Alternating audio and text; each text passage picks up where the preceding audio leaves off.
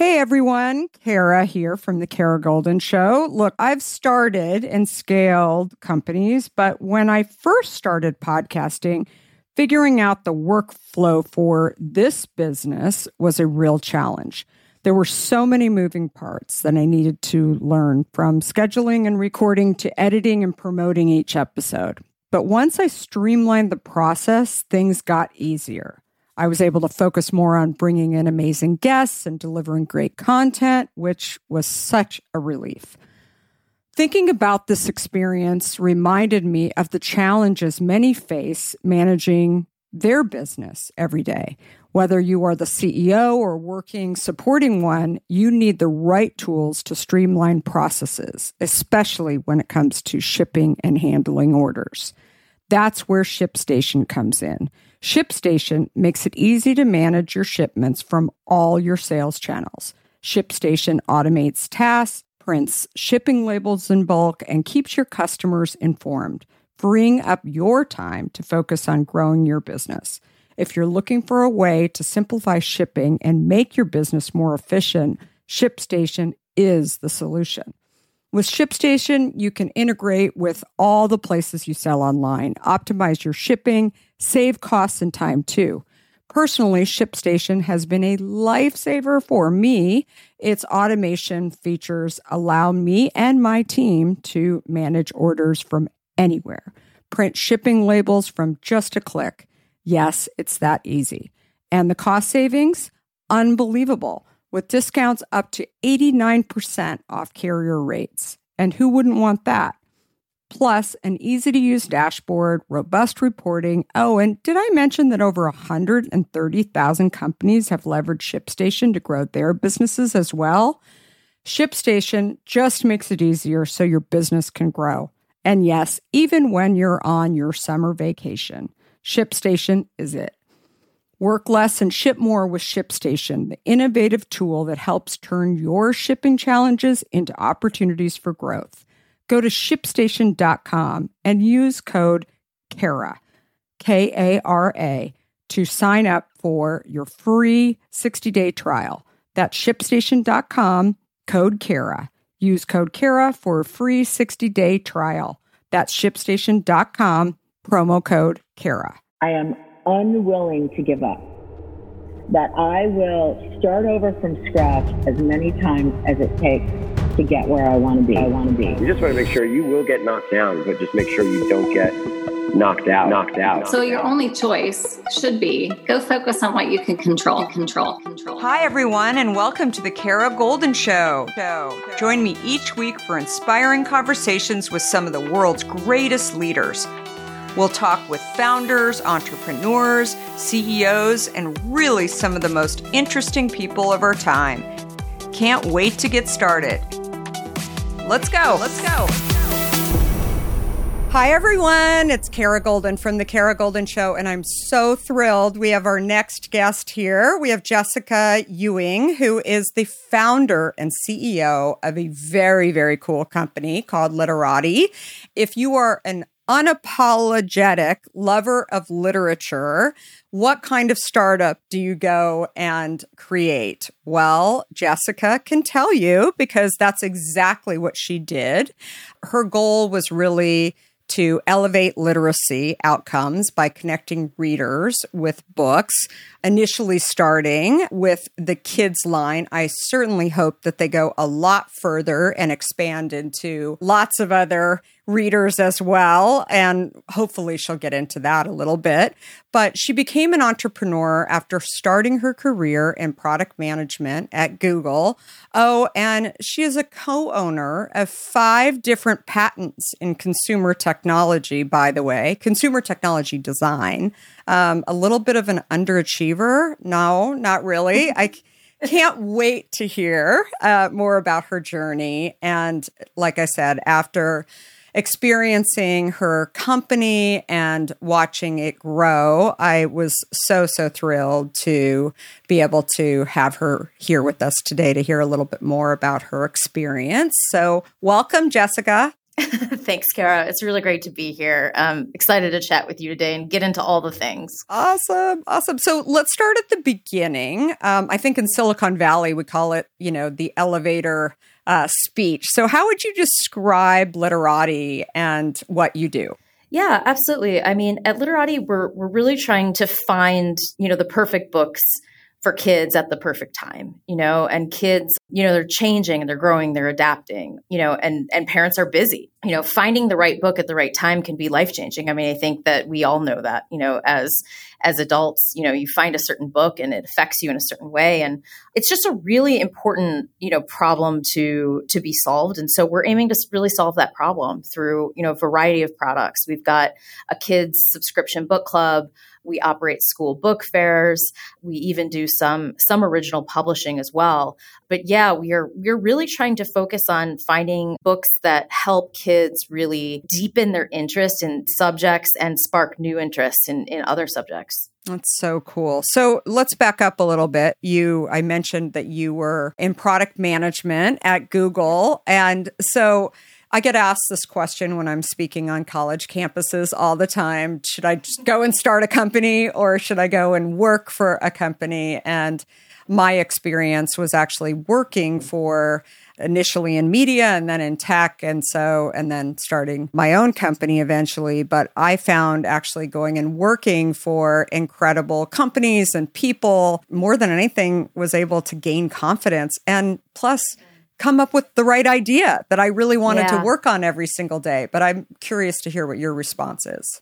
Yeah, absolutely. I mean, I started at Google, just right out of college. And, my background was more technical. I studied symbolic systems in college, which was a mixture of kind of computer science, philosophy, psychology. And, and I really just, I started out, I just was, my parents were just hoping I was employable, right out of school. And so, I mean, Google was my first job, out of college. And I was thrilled to get in the door. And it was a smaller company back then. I think it was around a 2,000 person company. And so, I think it grew, I believe in the time I was there, it grew from around a 2,000 person company to a 20,000 person company. So seeing that growth trajectory firsthand was, extraordinary. And, and I think at that young age, just being able to kind of rub shoulders with some of the great minds that are in a company like that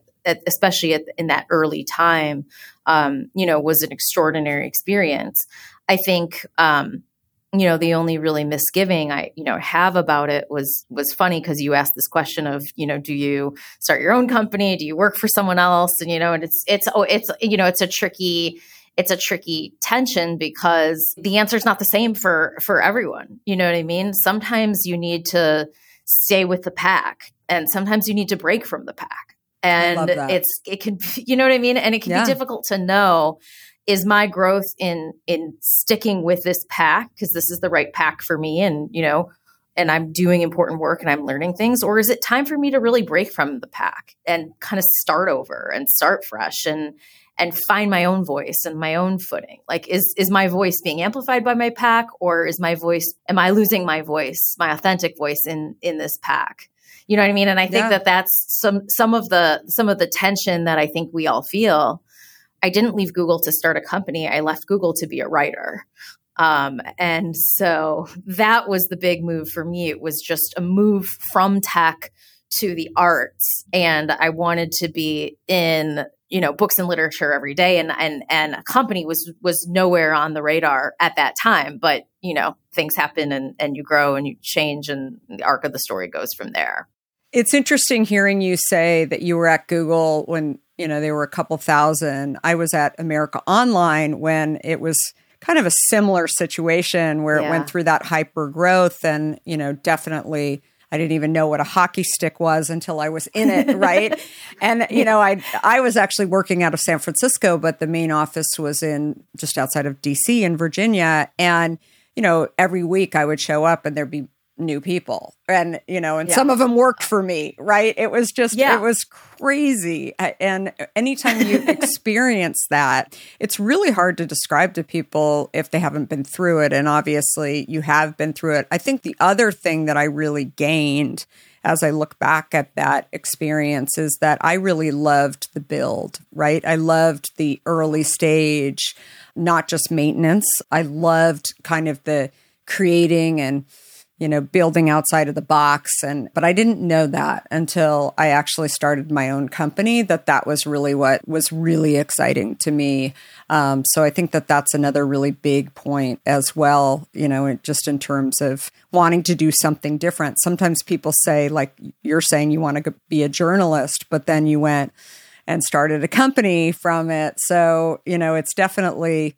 everybody's journey ends up being different. And it'll be interesting. It's so different. Yeah. Yeah. Yeah. Absolutely. And I mean, I think that like, if your journey looks like anybody else's, you know, or your path looks like anybody else's, that, you know, like it should, you know, it's not going to, you know, an authentic path is going to look so unique. And sometimes when you're in it, it can be just so twisting and turning and you're just like, why am I here? you know? And it kind of like all comes together, I think, when you look back at it, but it like when you're in the moment, you're just like, what, why am I here? What is going on? What am I do? You know, what am I doing? You know?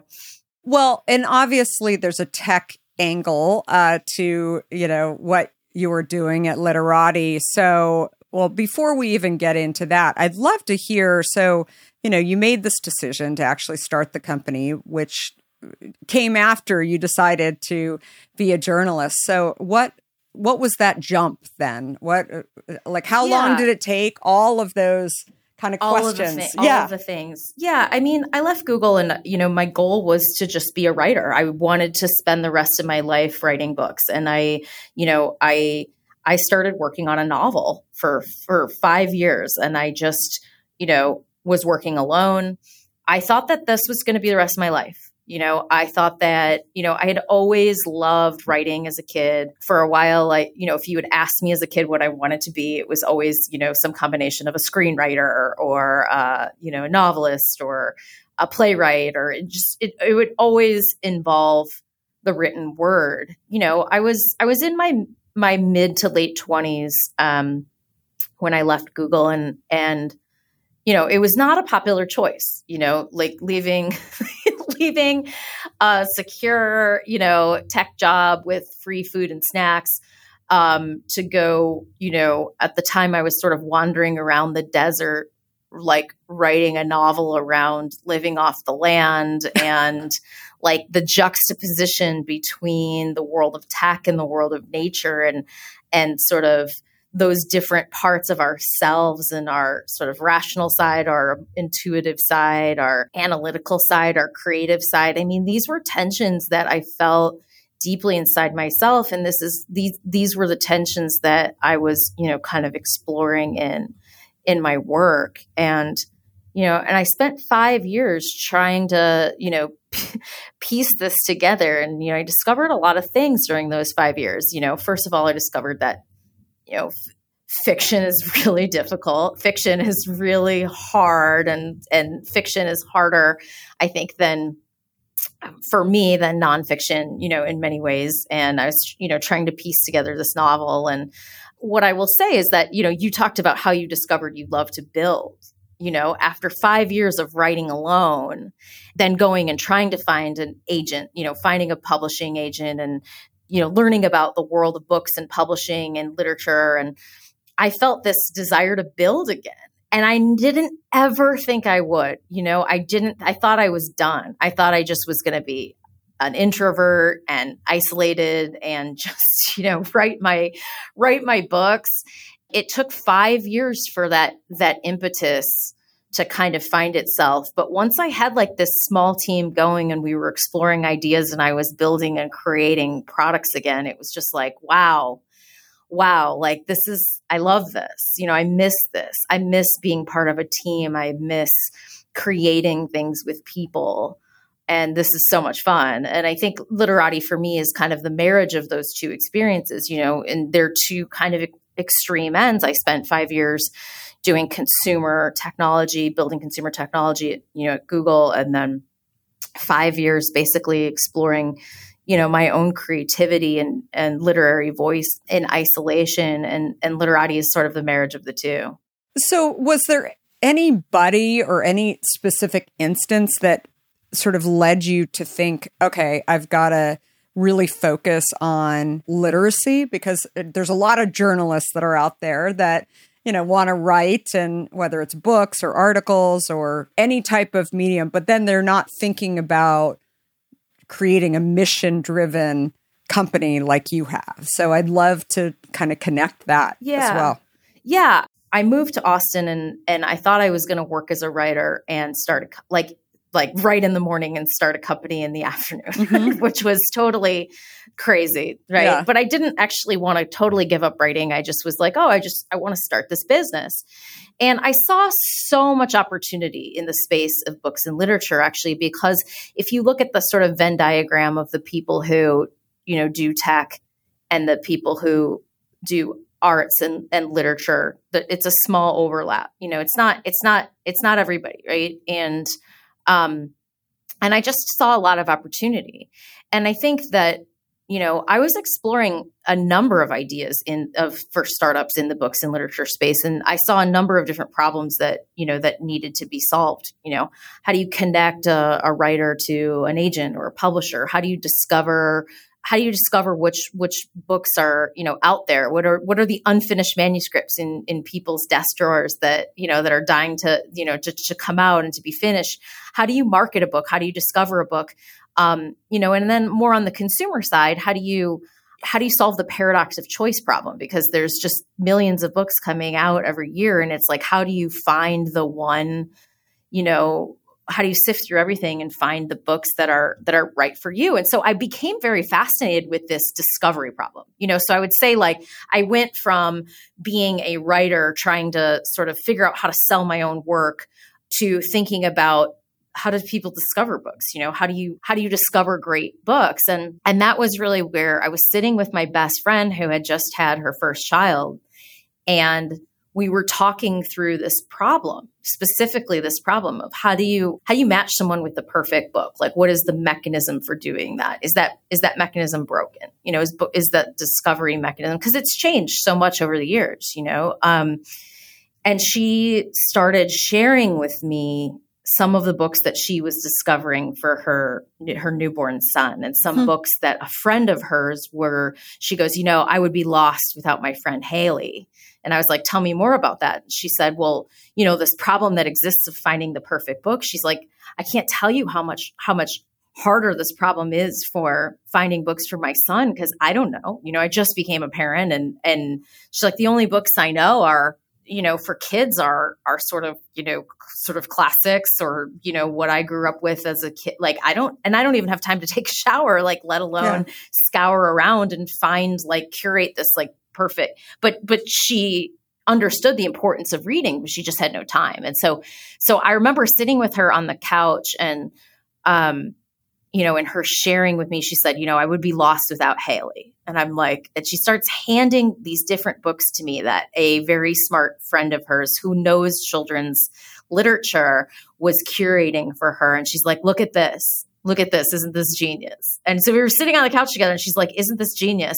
And she would pass me these different kids books and we would laugh. And it was like, that was the moment where I really fell in love with kids literature, because Kara, it's a wonderful place to spend your days. It's some of the most interesting art. And I think that we don't necessarily find it because most parents just default to classics or, what they knew as kids or whatever. And there's just a tremendous amount of brilliant work being done in that space. And I was just like, this is a space I want to work in. I love this and I love this. And, and the messages are so universal and some of the work is just so beautiful. It's an uplifting space to be. And it's a wonderful place to build kind of, more aspirational brand. So for people who have not received Literati, tell us what you're delivering then. So I know you've described the service using data, technology, and personalization to improve literacy outcomes. But talk to me a little bit about, you know, sort of how you're different from maybe somebody going to a bookstore, for example, to pick up some books. Yeah, absolutely. So it's a great question, and it's best told through a story, actually, of where it started and where it ended. So, you know, it started with, you know, us just building these different clubs, you know, so it was very basic when we first started. It was just like, you know, you could join Club Neo or Club Sprout or Club Nova. And it was all just, it all started out just age-based. And we would send, you know, let's just say you had a 2.5-year-old and you would join Club Neo, and we would send you 5 curated books that, you know, that we just thought were brilliant for ages 0 to 3. And you would get to kind of explore those for a week, you know, at home, buy the ones you want and send the rest back. And, you know, we were trying to solve this problem that parents face when buying kids books online, which is just that it's really hard to predict which books kids will gravitate to. Like, it's hard to predict which books kids will land. Sometimes kids will get obsessed with something and they'll want to read it, you know, 100 times. And it's just, this is the book that I want to read 100 times. And that's actually important for brain development and repetition. And parents are trying to find those favorites. But when you're shopping, particularly online, you know, it's difficult. And sometimes taking kids to a bookstore, especially little ones, is challenging. You know, there's too many choices. There's a lot of toys and distractions at most bookstores. And it's just not, it's not an experience that's designed for, you know, or optimized for kids. I mean, most kids read at night, they read after bath time. Read before bed. And so it seemed like a home product, you know, a home delivery product was really the right way to go. So it started out very basic. It was just like all the technology that we were building was all reverse logistics and supply chain technology that was just designed to, you know, take the books back. So, you know, send the box out, let people try the books for a week, buy what they want, send the rest back. And so we were building basically an engineering reverse logistics technology to enable that, you know, a choice product for consumers. So cool. And that's where it started to get really interesting, because at the beginning, you know, we would sit around the room and we would fight over what went in the box. And so, you know, you can imagine, like, you know, there's a certain amount of, you know, of taste making and, you know, that's going on here.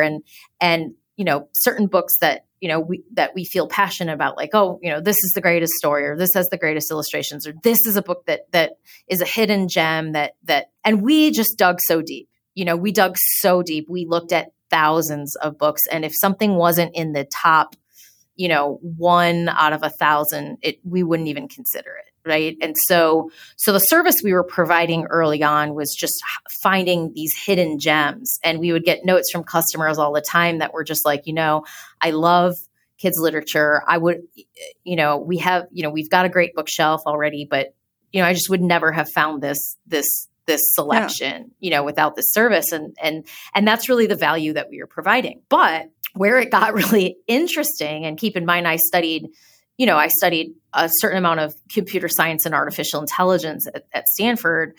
Where it got really interesting was that, you know, the fights that we were having over what went in the box quickly got resolved when the data would come back, and we would see certain books kept by our customers with, like, certain books had a 90% keep rate, and certain books had, you know, say a 30% keep rate, you know, and a 30% keep rate, you know, meant, you know, I forgot to send back the box. That's what a 30% keep rate meant. That, you know, that didn't mean that we had.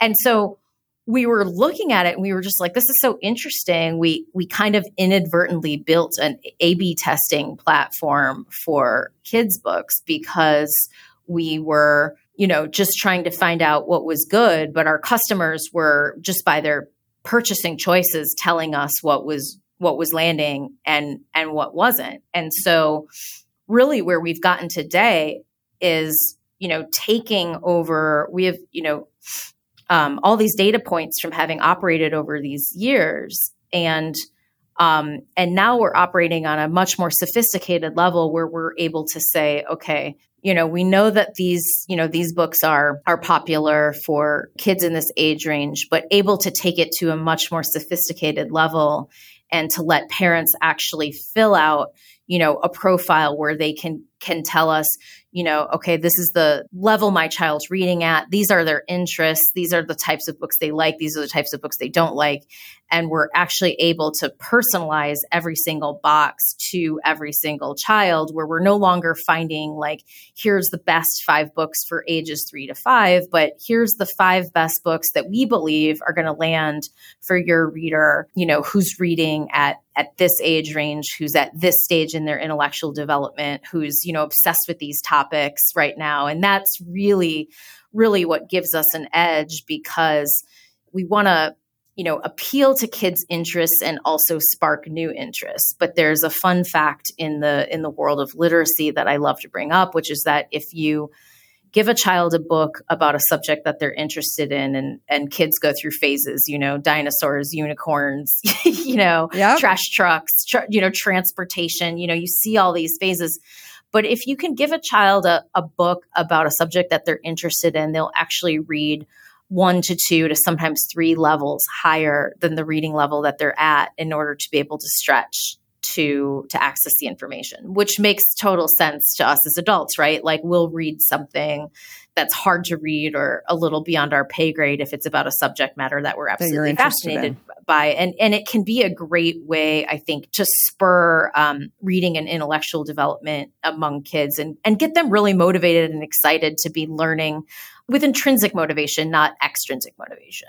I was just having this conversation with my high school age son, because there are certain topics, certain subjects that he is not that psyched about. And there's others that he's, you know, totally excelling. And unfortunately, there are things that you actually do have to take in school, especially in high school. I know. So, you know, it's sort of a challenge, but it's, he'll get through it. But it's, you know, I think it's along the same topic, or the same type of thing that you're talking about, I think is same wavelength for sure.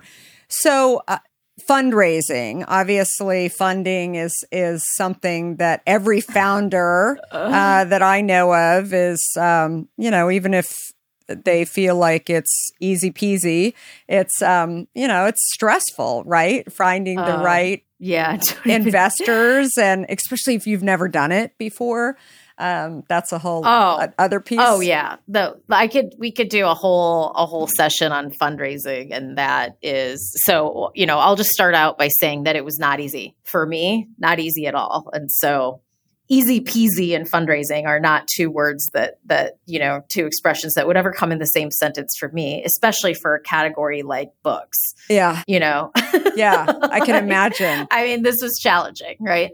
What advice would you give to other founders that are out there sort of looking for money? I mean, is there any like things that you wish you would have known? And 100%. No, where do I even start? I mean, first of all, you know, I'll share a little bit on what, you know, some of the challenges that I faced and some of the darker moments for me, you know, in the process, which was, you know, I started out fundraising, and, you know, I didn't know what it took initially to get funding. And I was trying to fundraise, you know, pre-revenue with just an idea. And I thought that maybe, you know, my, you know, history building products at Google, you know, or my reputation there as a product leader, you know, would help get me started. And I quickly realized that it wasn't enough, right? And I was getting just stopped left and right. And having worked for a company like Google, it made it easier for me to get some of the introductions. I got a chance, you know, a seat at the table or whatever, but there were so many things that I didn't know, Kara. Yeah. So you know, I mean, I think my first pitch ever was, you know, Sequoia. That was like the first pitch I ever gave. And it was just like, I had no idea what I was doing. And, you know, I just didn't understand any of the dynamics of how venture capital works. So I would go in there and just guns blazing and be like, you know, this could be like a $50 million company. And it was just like, you know, like, who cares? You know what I mean? And it was just like, I just didn't understand the table stakes. I didn't understand that the dynamics of you're looking for, you know, to hit a home run, to build a $1 billion company, to, you know, how VCs view these investments, that, you know, many of them will fail, but the ones that succeed need to go big. You know, I didn't understand that. And so I got stopped out a lot in my early rounds because, you know, my idea wasn't big enough. And it was sort of like shocking to me because I'm such a big idea thinker, but, you know, I needed to go think through, you know, how is this going to get to, you know, not just a $50 million company, but, you know, a $1 billion company, you know, a $5 billion company. And so, you know, that was really the first thing was just like, is this big enough? And I will say that, you know, I was lucky because all the VCs that said no to me, and there were many, said no to me respectfully and politely. And they left me with some kind of insight or hint or intro or, reason why or something that made me better, right? And so I would say that my first piece of advice when it comes to fundraising is that sometimes a no can be just as important as a yes, right? And if the investor, if you're willing to just go a little bit deeper with the investor on why they said no, that can give you some really critical piece of information about your business. And maybe there's a hole in it or a weakness or something that you're not seeing that can make you stronger. So my first piece of advice is just, you know, pitch anyone that will, take the meeting, but don't take a no as a waste of time because you didn't get the funding. See what the lesson is in it and, you know, and make your pitch stronger. The second piece of advice I would say about fundraising is that know that it's hard for everybody. I haven't talked to a founder that I know, you know, male or female, I mean, very few that are just like, yeah, this was like a really easy process. And I just like walked in there and I thought that it was easy for certain people, you know, and I remember talking to one of my former colleagues at Google about this. And he was kind enough to share with me, like, he's like, listen, he's like, I get so many, I'm like, people should be dying to write you a check. You know, you've got all the right things, all the right degrees, all the right. And he's like, no, it's brutal. He's like, I often don't even get a second meeting, like only 1 out of 15 times do I even make. And I'm just like, he's describing his stats to me. And I was like, whoa, okay, that's shocking. And so, you know, he was kind enough to share that with me. And that really gave me a like kind of a shift in perspective, you know? And so I'd say those, you know, it's hard for everybody. So I'd say the first thing is really sometimes a no can be just as valuable as a yes. The second thing is that know that if you're getting, I wasn't used to facing that much rejection, candidly, you know, getting a door slammed in your face like 15 times in a row, you can just feel like an absolute utter failure. So I think it's important for people to just know the odds that like, you know, that's like normal. And once you like normalize for that, you know, you stop taking it so personally, because it is normal, you know, and then I'd say, you know, beyond that, it's just in the early stages, it is hard because you need vision, you need talent, and you need traction.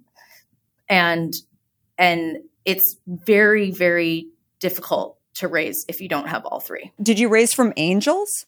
I did. Yeah. I raised, my first round was from angels and a combination of angels and funds. So about half angels, one fund. That's great. Because I think a lot of pre-revenue stuff, unless you are clearly a tech company with a giant idea, it's it's really tough, especially today, to walk into a VC pre-revenue and say, "Hey, you know, write me a check." So the one other thing that I'll say, which you know you've probably realized, and I certainly realized this when I started Hint, and I had the same ease of being able to. I knew people in Silicon Valley and was able to get the meetings. And I actually had many people asking me who was taking care of the children because they, you know, quickly researched that I had 4 children. And so they just decided that I couldn't actually start a company. Wow. Same. Okay. Yeah. Amazing. Okay. So I'd walk into a few of these meetings. You got that question? Oh yeah. And my husband would come in too. And actually what was so funny is he would, and they would ask me and, you know, I'd say he's the father of all 4 of my kids. And they said, yeah, but he's here with you. So who's watching the kids? I mean, do you mind if I ask you a question about your experience fundraising? Okay, so So I've had this conversation with many women because it can be when you're just losing, and believe me, I've had so many no's. It's just, it's hard. And especially in a category like books, it's just like that, it's just like, wow. I had but on the subject of being a woman raising, specifically that, it can be hard to sort of sift out, is this a factor? Is this hurting me? And certainly the questions that you've gotten, and I've spoken to so many female founders about this. And, one thing that comes up is that, in the science or in the literature, that oftentimes in these VC meetings, women men are asked more about opportunities and women are questioned more about risks. And I wanted to know if you kind of felt that in your own process, that you were being asked more about the risks of how are you avoiding these risks rather than the opportunities of just sort of like, how big can this get? Yeah. I mean, I think it was, and it wasn't just one VC, it was multiple, VCs that asked me this question. What I thought, and I'll answer it sort of in two parts, but what I thought was so interesting, we would walk out of the meeting and my husband, I would be like, sort of like, okay, here we go again. Like, they're asking me why aren't you at home? Who's taking care of the kids? And he would view it as, why do they just think I'm a deadbeat dad? Right? Like he was offended that they were never. He viewed it in a totally different lens.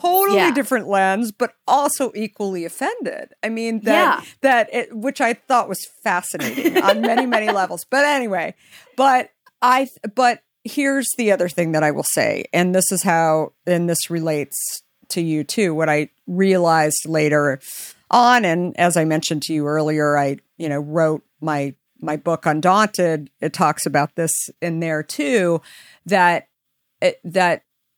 people invest in what they know. And so I walk in with my drink, Hint, and I'm talking about my diet soda, my Diet Coke addiction. And they're all nodding their head. Probably none of them drank Diet Coke because the majority of people who drink Diet Coke are women. There are some men, but they were all men sitting across from me. And I'm pitching them this idea. And a couple times people said, I need to ask my I think my wife drinks Diet Coke. I'm pretty sure she does. And I'm going to ask her, like, how many she drinks a day. And I always tell people, you know what? He never did, right? They just tell you that to get you out of the room, right? And and they're good at sort of being cordial, but they never really do. And at the end of the day, they invest in what they know. And so my question for you is, how many of those people are actually buying books for their children? I don't know how many they are, but I think it's like maybe they aspire to, but they're not. And so I think they don't tell you that, right? Yeah. When you're in. So, I call them the doubters, right? They're like, there's this guy up in Seattle, he does something like that. Like, they're not purchasers, right, of this. Yeah. And so it's fascinating because it is fascinating. It is fascinating. The worst meeting I ever had was with an angel who just basically ended the call with, and this was a friend even. This was like someone I knew. And so I, was having a friendly conversation. I was like, man, I just keep getting stopped out by these VCs and, and I don't know why. And he just goes, he's like, he goes, it's just because you're out of your league here.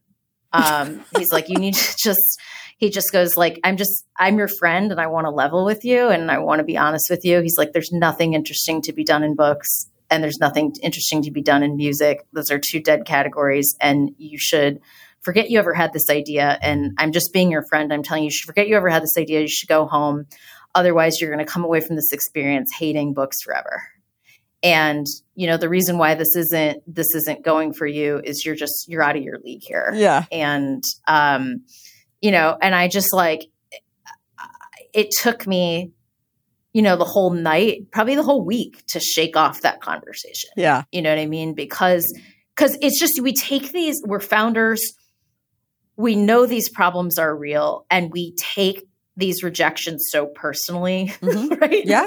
Like, because it's hard, it's impossible not to, it's impossible to build a company without putting your heart and soul and mind and body and all the things into it. That those are the table stakes, right? Yeah.